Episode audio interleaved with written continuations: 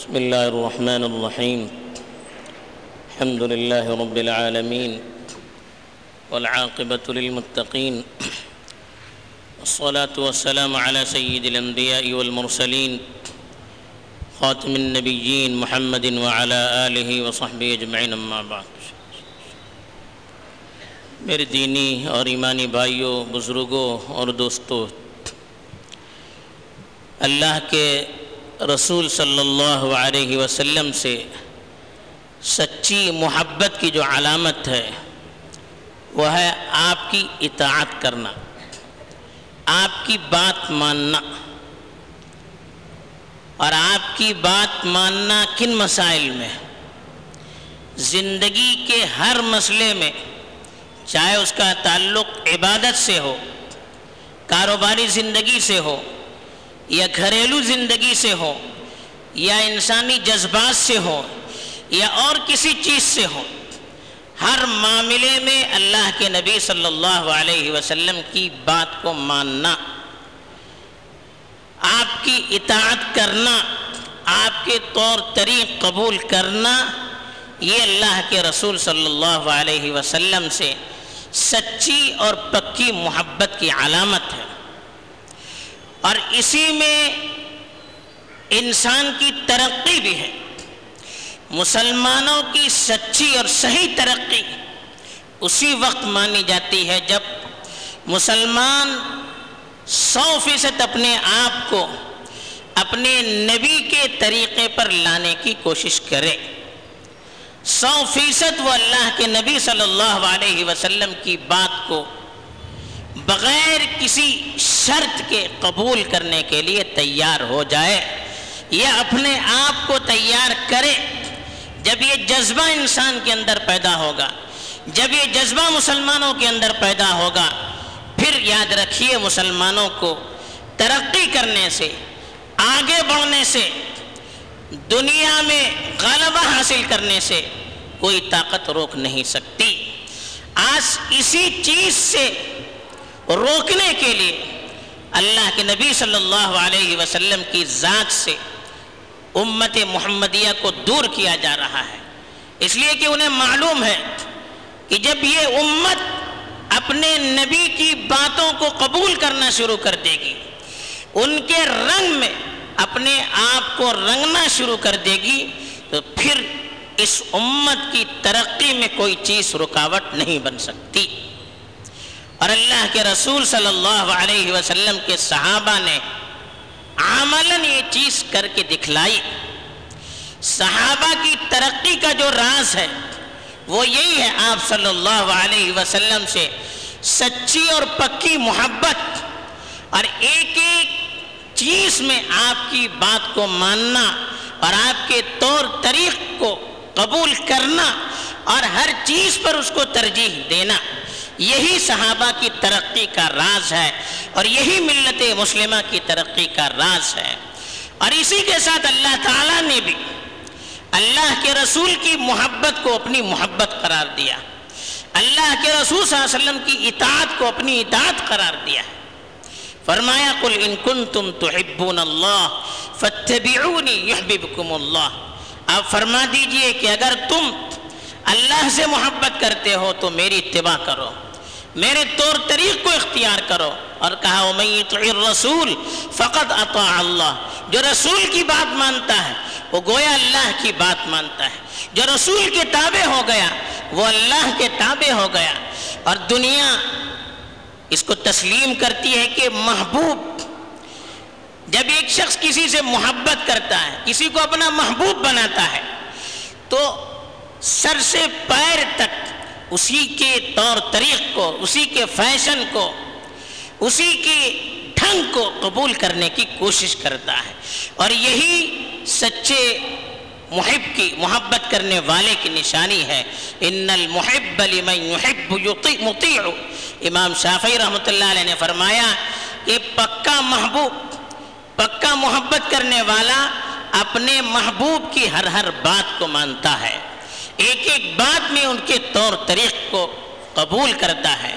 ہمارے سامنے اللہ کے رسول صلی اللہ علیہ وسلم کی، اللہ کے رسول صلی اللہ علیہ وسلم کے صحابہ کے واقعات ہزاروں واقعات۔ ان واقعات میں سے انتخاب کرنا یہ بھی بڑا مشکل کام ہے۔ چند واقعات آپ کے سامنے بیان کیے جاتے ہیں جن کا تعلق انسانی جذبات سے ہے، فطرت سے ہے اور جن چیزوں کو ہم ظاہر میں دنیاوی معاملات سمجھتے ان چیزوں سے۔ عبادات میں تو اللہ کے رسول صلی اللہ علیہ وسلم کی سنت کو، آپ کے طور طریق کو ہر ایک قبول کرتا ہے۔ ہر ایک اس کو ماننے کے لیے تیار ہوتا ہے۔ لیکن دنیاوی زندگی میں جو معاملات آتے ہیں، اس میں اللہ کے رسول صلی اللہ علیہ وسلم کے طریقے کو اختیار کرنے میں آدمی پسو پیش کرتا ہے۔ اس میں تردد کرتا ہے۔ چند مثالیں حدیث سے منتخب کی گئی ہیں۔ پہلا واقعہ ابو داؤد شریف میں ایک واقعہ نقل کیا گیا ہے۔ اللہ کے رسول صلی اللہ علیہ وسلم حضرت انس رضی اللہ تعالیٰ عنہ فرماتے ہیں کہ انصار کے ایک محلے سے ایک مرتبہ گزر رہے تھے۔ دیکھا کہ ایک بہت بڑا مکان ہے اور اس پر بڑی سی گنبد بنی ہوئی ہے۔ اللہ کے رسول صلی اللہ علیہ وسلم نے تعجب سے دیکھا اور پوچھا، یہ کیا ہے؟ بعض صحابہ نے کہا کہ فلاں انصاری کا مکان ہے یہ۔ بس اتنا کہا اور اللہ کے رسول صلی اللہ علیہ وسلم نے، دل میں اس کو یاد رکھا۔ جب وہ انصاری صحابی اللہ کے رسول صلی اللہ علیہ وسلم سے ملاقات کے لیے آئے، آپ کو سلام کیا تو آپ نے جواب نہیں دیا۔ دو تین مرتبہ یہی کیفیت گزری، وہ سلام کر رہے ہیں، جواب نہیں دے رہے۔ انہوں نے آپ صلی اللہ علیہ وسلم کے چہرے کو دیکھا۔ تو چہرے پر غصے اور ناراضگی کے آثار تھے۔ وہ فوراً صحابہ کے پاس چلے گئے اور پوچھا کہ اللہ کے رسول صلی اللہ علیہ وسلم کے چہرے سے معلوم ہو رہا ہے کہ وہ مجھ سے ناراض ہے آخر وجہ کیا ہے؟ انہوں نے کہا کہ اللہ کے رسول صلی اللہ علیہ وسلم آپ کے محلے سے گزر رہے تھے۔ آپ کی بلڈنگ کو دیکھا، اس کی گنبد کو دیکھا۔ تو پوچھا، یہ کس کا بنگلہ ہے؟ تو ممکن ہے کہ یہی چیز اللہ کے رسول صلی اللہ علیہ وسلم کو پسند نہیں آئی ہوگی، اس لیے وہ ناراض، اتنا سننا تھا کہ وہ صحابی فوراً چلے گئے اور پوری بلڈنگ کو انہوں نے منہدم کر دیا۔ بالکل زمین دوست کر دیا، زمین کے برابر کر دیا۔ اب اللہ کے رسول صلی اللہ علیہ وسلم کچھ دنوں کے بعد پھر اسی محلے سے گزرے تو پوچھا کہ یہاں جو بنگلہ تھا وہ کیا ہو گیا؟ کہا کہ اللہ کے رسول آپ کی مرضی کے لیے انہوں نے اس کو منہدم کر دیا۔ اس وقت اللہ کے رسول صلی اللہ علیہ وسلم نے فرمایا کہ جو بھی انسان مکان بناتا ہے، وہ اس کے لیے وبال ہے وبال ہے۔ کہا کہ صرف وہی مکان جو ضرورت کے لیے کافی ہو، وہ وبال نہیں ہے، ورنہ باقی سارے مکانات جو ضرورت سے زیادہ بڑے ہوتے ہیں، وہ وبال ہے اب دیکھیے، اللہ کے رسول صلی اللہ علیہ وسلم نے زبان سے نہیں کہا کہ کیوں ناراض ہے صرف اللہ کے رسول کی منشا کو دیکھ لیا۔ چہرے سے اس نے پتا انہوں نے پتا لگا لیا کہ اللہ کے رسول ناراض ہیں۔ اب ان کو راضی کرنے کے لیے تعویل کر سکتے تھے، بتا سکتے تھے، عذر کر سکتے تھے۔ اب تعمیر ہو چکا، کیا کر سکتے ہیں؟ لیکن نہیں۔ فوراً گئے۔ جس چیز سے اللہ کے رسول ناراض ہوں، اس کو دنیا میں رکھنے کا کوئی حق نہیں ہے۔ فوراً اس کو منہدم کر دیا۔ دوسرا واقعہ۔ حضرت فاطمہ بنت قیس رضی اللہ تعالیٰ عنہ ایک صحابیہ، بہت خوبصورت تھی۔ ان کے شوہر نے ان کو طلاق دے دیا۔ اب اللہ کے رسول صلی اللہ علیہ وسلم کے پاس آئی تو عدت کے مسائل ان کو بتائے اور پھر کہا کہ جب عدت ختم ہو جائے تو میرے پاس آ جانا۔ یہ مسلم شریف کی روایت ہے۔ جب عدت ختم ہو گئی تو وہ اللہ کے رسول صلی اللہ علیہ وسلم کی خدمت میں حاضر ہوئی اور انہوں نے عرض کیا، اللہ کے رسول، تین لوگوں نے مجھے پیغام بھیجا ہے۔ ایک معاویہ، ایک ابو جہم اور ایک اسامہ بن زید۔ تین صحابہ کے نام لیے۔ تو اللہ کے رسول صلی اللہ علیہ وسلم سے چونکہ مشورہ چاہ رہی تھی، اللہ کے رسول صلی اللہ علیہ وسلم نے فرمایا ہے معاویہ تو غریب ہے، ان کے پاس تو کچھ ہے نہیں۔ ابو جہم، وہ تو بڑے عورتوں کے لیے تو بالکل شیر ہیں، ان کے ہاتھ سے چھڑی گرتی نہیں ہے وہ مارتے بہت ہیں۔ اسامہ بن زید سے نکاح کرو۔ اسامہ بن زید عمر میں بھی چھوٹے تھے۔ کالے، کلوٹے، دولت، کچھ نہیں تھی ان کے پاس۔ اب وہ خوبصورت عورت، جب حضرت اسامہ کا نام سنا تو اللہ کے رسول کا اسامہ بن زید سے کیا کرو۔ ایک دم تعجب سے انہوں نے پوچھا۔ اللہ کے رسول صلی اللہ علیہ وسلم نے کہا کہ رسول صلی اللہ علیہ وسلم کی بات مانی، اس میں خیر ہے۔ فوراً وہ تیار ہو گئی اور حضرت اسامہ سے انہوں نے نکاح کیا۔ وہ خود بات میں فرماتی ہیں کہ اللہ کے رسول صلی اللہ علیہ وسلم کے بات کو ماننے کی برکت کہ لوگ ہمارے جوڑے پر رش کرتے تھے کہ اگر محبت دیکھنی ہو، مثالی جوڑا دیکھنا ہو، تو یہ حضرت فاطمہ اور حضرت اسامہ کا جوڑا دیکھیے۔ ایک جذباتی چیز، محبت جذباتی چیز، شادی بیاہ کا معاملہ جذباتی چیز۔ اس میں بھی اپنے جذبات کو دبا کر اللہ کے رسول صلی اللہ علیہ وسلم کی بات کو ماننے کا جذبہ دیکھیے۔ تیسرا واقعہ بخاری شریف میں حضرت معقل بن یسار کا واقعہ ہے۔ ان کی بہن ایک انصاری کی زوجیت میں تھی۔ انہوں نے ان کو طلاق دے دیا۔ اور آپ کو مسئلہ معلوم ہے کہ ایک طلاق آدمی دیتا ہے۔ اور عدت میں، جب عورت عدت میں ہوتی ہے، پھر دوبارہ وہ رجوع کرنا چاہتے ہیں۔ میاں بیوی راضی ہیں، تو دو گواہ سے وہ دو آدمیوں کو گواہ بنا کر رجوع کر سکتے ہیں۔ اگر عدت ختم ہو جائے تو پھر دوبارہ نکاح کر کے رجوع کر سکتے ہیں۔ تو جب ان کو طلاق ان صحابی نے طلاق دی۔ اب عدت ختم ہونے کے بعد وہ چاہ رہے تھے کہ اس عورت سے دوبارہ نکاح کریں۔ وہ عورت بھی راضی تھی، لیکن ان کے جو بھائی تھے، عورت کے بھائی، جو ولی تھے ان کے، وہ تیار نہیں ہوئے۔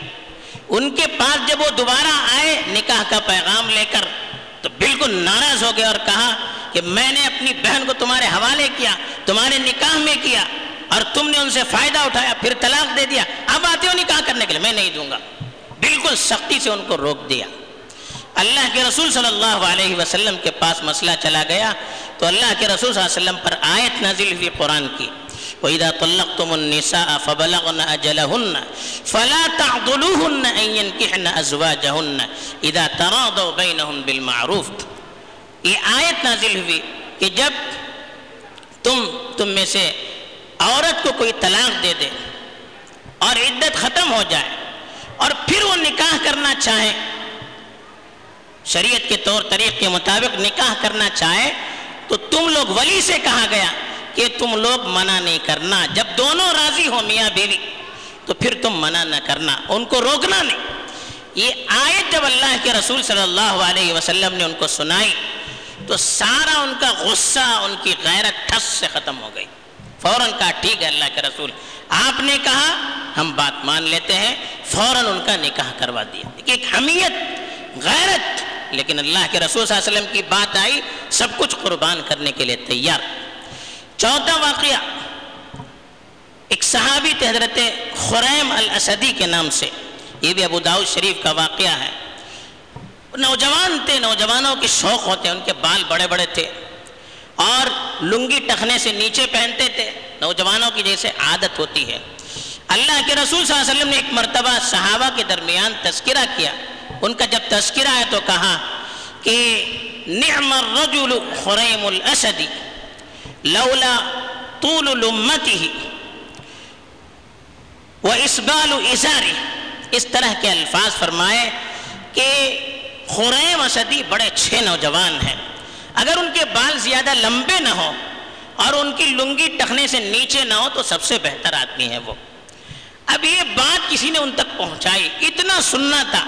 فوراً انہوں نے اپنے بال کاٹ لیے اور کان کے برابر کر دیے۔ اور اپنی لنگی کو آدھی پنڈلی تک لے آئے۔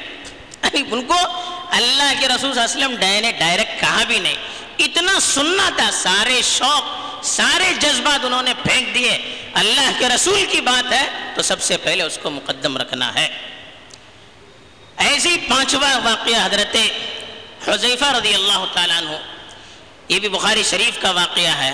غزو احزاب کے موقع پر جب چاروں طرف سے مدینے کو دشمنوں نے گھیر رکھا تھا، اللہ کے رسول صلی اللہ علیہ وسلم کو ایک سخت رات میں جب ہوائیں سخت چل رہی تھی، طوفانی ہوائیں چل رہی تھی، اللہ کے رسول چاہ رہے تھے کہ کوئی جاسوس دشمنوں کی فوج میں جائے اور ان کی خبروں کو لے آئے۔ ایک مرتبہ اللہ کے رسول صلی اللہ علیہ وسلم نے فرمایا کہ کون ہے جو دشمنوں کی چھاؤنی میں چلا جائے؟ یعنی ان کی جہاں وہ رہتے ہیں، وہاں پر چلا جائے اور ان کی خبریں لے آئے، وہ قیامت میں میرے ساتھ رہے گا۔ ایک مرتبہ کا کوئی تیار نہیں ہوا۔ اس لیے کہ رات بھی بڑی سخت، دشمن بھی بڑے سخت، بڑا کٹھن مقابلہ تھا جان کا بھی خوف۔ دوسری مرتبہ پھر یہی بات اللہ کے رسول صلی اللہ علیہ وسلم نے کہی۔ پھر کوئی تیار نہیں ہوا۔ تیسری مرتبہ حضرت حذیفہ کا نام لے کر کہا۔ اب حضرت حذیفہ کہتے ہیں کہ رات اتنی سخت، حالات اتنے سخت، لیکن اللہ کے رسول صلی اللہ علیہ وسلم نے میرا نام لیا ہے۔ اب میرے لیے کوئی جواز نہیں، فوراً کھڑے ہو گئے، میں تیار ہوں۔ ان سے کہا کہ چھپکے سے جانا اور کسی کو ڈرانا نہیں۔ وہ چھپکے سے چلے گئے۔ اللہ کے رسول کی بات مان کر۔ اور ایک بات کہی تھی، کسی کو ڈرانا نہیں۔ کہتے ہیں کہ میں جب دشمن کی فوج میں گھس گیا تو ابو سفیان جو اس وقت مشرکوں کے کمانڈر تھے، کہتے ہیں کہ وہ پیٹ پیچھے گرمی یعنی ان کی پیٹ میرے طرف سے تھی اور وہ گرمی کھا رہے تھے۔ آگ کے سامنے بیٹھ کر اس کی تبش لے رہے تھے، گرمی لے رہے تھے۔ اور مجھے موقع تھا کہ میں ان کو مار دوں اور ختم کر دوں کام۔ لیکن فوراً مجھے یاد آ گیا کہ اللہ کے رسول صلی اللہ علیہ وسلم نے کہا ہے، کسی کو ڈرانا نہیں، خالی پیغام پہنچانا۔ تو گئے اور جتنا ان کا، ان کی خبر لینی تھی، جو جو ان کی سیکرٹ چیزیں تھی ایک فوجی ہونے کے ناطے، جو راز ان کے جاننے تھے، وہ سارے انہوں نے دیکھ کر چپ چاپ آ کر اللہ کے رسول صلی اللہ علیہ وسلم کی خدمت میں انہوں نے پہنچا دیا۔ اللہ کے رسول کی بات کو مانا، اپنی جان کی پرواہ کیے بغیر۔ ایسے آخری واقعات ہیں کہ بہت سے واقعات ہیں۔ حضرت کعب بن مالک رضی اللہ تعالیٰ عنہ، بہت بڑے صحابی۔ غزوہ تبوک میں شریک نہیں ہو پائے۔ کوئی عذر بھی نہیں تھا، اللہ کے رسول صلی اللہ علیہ وسلم سے صاف صاف انہوں نے عرض کیا جب واپس ہی ہوئی۔ تو اللہ کے رسول صلی اللہ علیہ وسلم نے تین آدمیوں کا بائیکاٹ کیا جو پکے مسلمان تھے۔ جو منافق تھے، ان کو چھوڑ دیا۔ وہ تو ہمیشہ عذر لنگ کرتے آ رہے تھے۔ لیکن یہ پکے منافق، پکے مسلمان تھے۔ تو اس میں حضرت کعب بن مالک جوان بھی تھے۔ تو اللہ کے رسول صلی اللہ علیہ وسلم نے ان کا بائیکاٹ کیا چالیس دن تک اور صحابہ سے کہا، کوئی بات نہیں کرنا۔ اب اللہ کے رسول کی اتنی بات سننی تھی کہ سارے صحابہ نے ان سے بات کرنا چھوڑ دیا۔ خود حضرت کعب بن مالک فرماتے ہیں کہ میرے پڑوس میں ہی میرے چچازاد بھائی کا مکان تھا جو میرا بچپن سے گہرا دوست۔ میں چپکے سے دیوار کود کر اس کے گھر میں چلا گیا۔ نوجوان دونوں۔ اب اس کو میں نے سلام کیا، وہ جواب دینے کے لیے تیار نہیں۔ کوئی دیکھنے والا نہیں۔ سوائے اللہ کے کوئی دیکھنے والا نہیں۔ بار بار جب میں نے ان سے اصرار کیا تو انہوں نے کہا، اللہ کے رسول صلی اللہ علیہ وسلم نے روکا ہے۔ بس اتنا کہنا تھا کہ وہ واپس آئے۔ کتنا پاسو لیا جگری دوست، ساری دوستی اپنی طرف۔ لیکن اللہ کے رسول صلی اللہ علیہ وسلم کی بات یہ سب سے مقدم۔ سب کچھ قربان کرنے کے لیے تیار، اپنے جگری دوست تک سے تعلقات برقرار، تعلقات کو چھوڑنے کے لیے تیار جب اللہ کے رسول صلی اللہ علیہ وسلم کا حکم آئے۔ اسی واقعے میں، آخر میں اللہ کے رسول صلی اللہ علیہ وسلم نے ان کی بیویوں سے بھی کہا کہ جب تک میرا دوبارہ حکم نہ آئے، ان کی توبہ قبول نہ ہو جائے، آپ لوگ چلے جائیے گھر، ان کے پاس نہیں رہنا۔ اب ان کی بیویاں بھی کی شوہر سے کتنی محبت ہوتی ہیں لیکن جب اللہ کے رسول صلی اللہ علیہ وسلم کا حکم آیا، وہ چلی گئی چھوڑ کر۔ ایک صحابی بوڑھے تھے، وہ اپنا کام خود نہیں کر سکتے تھے، رو رو کے برا حال تھا۔ تو ان کی بیوی نے اللہ کے رسول سے اجازت چاہی کہ اگر میں چلی چلی جاؤں گی تو یہ برباد ہو جائیں گے۔ تو اللہ کے رسول نے کہا، ان کی خدمت کیجیے، بات نہیں کرنا۔ تو جب تک اللہ کی طرف سے توبہ نہیں آئی، ان پر ان کی توبہ ان کے توبے کو قبول کرنے کے سلسلے میں آیتیں نازل نہیں ہوئی۔ تب تک ان کی بیویاں بھی ان تک بات کرنے کے لیے تیار نہیں تھی۔ یہ چند واقعات جن کا جذبات سے تعلق ہے معاشرے سے تعلق ہے، اس میں جب صحابہ کی اتنی سخت پابندی ہو اللہ کے رسول صلی اللہ علیہ وسلم کی باتوں کے قبول کرنے میں جب اتنے سخت ہوں تو دیگر عبادات میں کیا حال ہوگا؟ جیسے ہم نے کہا، یہی ترقی کی علامت ہے اور یہی محبت کی نشانی ہے۔ اسی میں سکون بھی ہے، اسی میں راحت بھی ہے۔ اور اسی میں دنیا والوں کے لیے پیغام بھی ہے۔ اگر آج بھی صحیح طریقے پر ہم آ جائیں گے، اللہ کے رسول کی باتوں کے سامنے جھک جائیں گے، پوری دنیا ہمارے سامنے جھکنے کے لیے تیار ہے۔ اس جذبے کو پیدا کرنے کی ضرورت ہے۔ اللہ تعالیٰ سب سے پہلے مجھ میں بھی یہ جذبہ عطا فرمائے، آپ پہ بھی عطا فرمائے اور اس کے اچھے اثرات پوری ملت پر مرتب فرمائے۔ آمین۔ و آخر دعوانا ان الحمد للہ رب العالمین۔